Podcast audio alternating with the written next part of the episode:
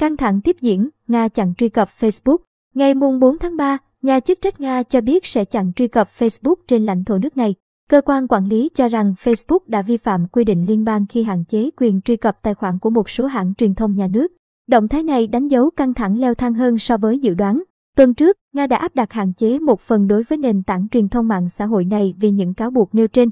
Vào thời điểm đó, Chủ tịch phụ trách các vấn đề toàn cầu của Meta, Nick Clegg, cho biết Meta đã từ chối các yêu cầu của cơ quan chức năng Nga về việc ngừng kiểm tra xác thực và dán nhãn nội dung với các bài đăng của RT và Sputnik. Moscow khẳng định, kể từ tháng 10 năm 2020 đến nay, họ đã phát hiện 26 trường hợp truyền thông và các nguồn tin của Nga bị Facebook phân biệt đối xử.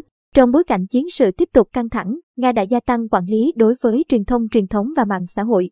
Khi thông qua điều luật cho phép bắt giữ bất kỳ ai lan truyền tin giả liên quan các hoạt động quân sự của nước này.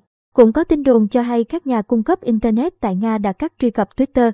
Tuy nhiên, người phát ngôn công ty này cho biết đã nắm được tình trạng một số dịch vụ bị hạn chế tại Nga, nhưng không nhận thấy điều gì khác biệt đáng kể so với các thông tin công ty đã thông báo trước đó mà có thể dẫn tới một lệnh cấm truy cập. Vinh Ngô theo CNBC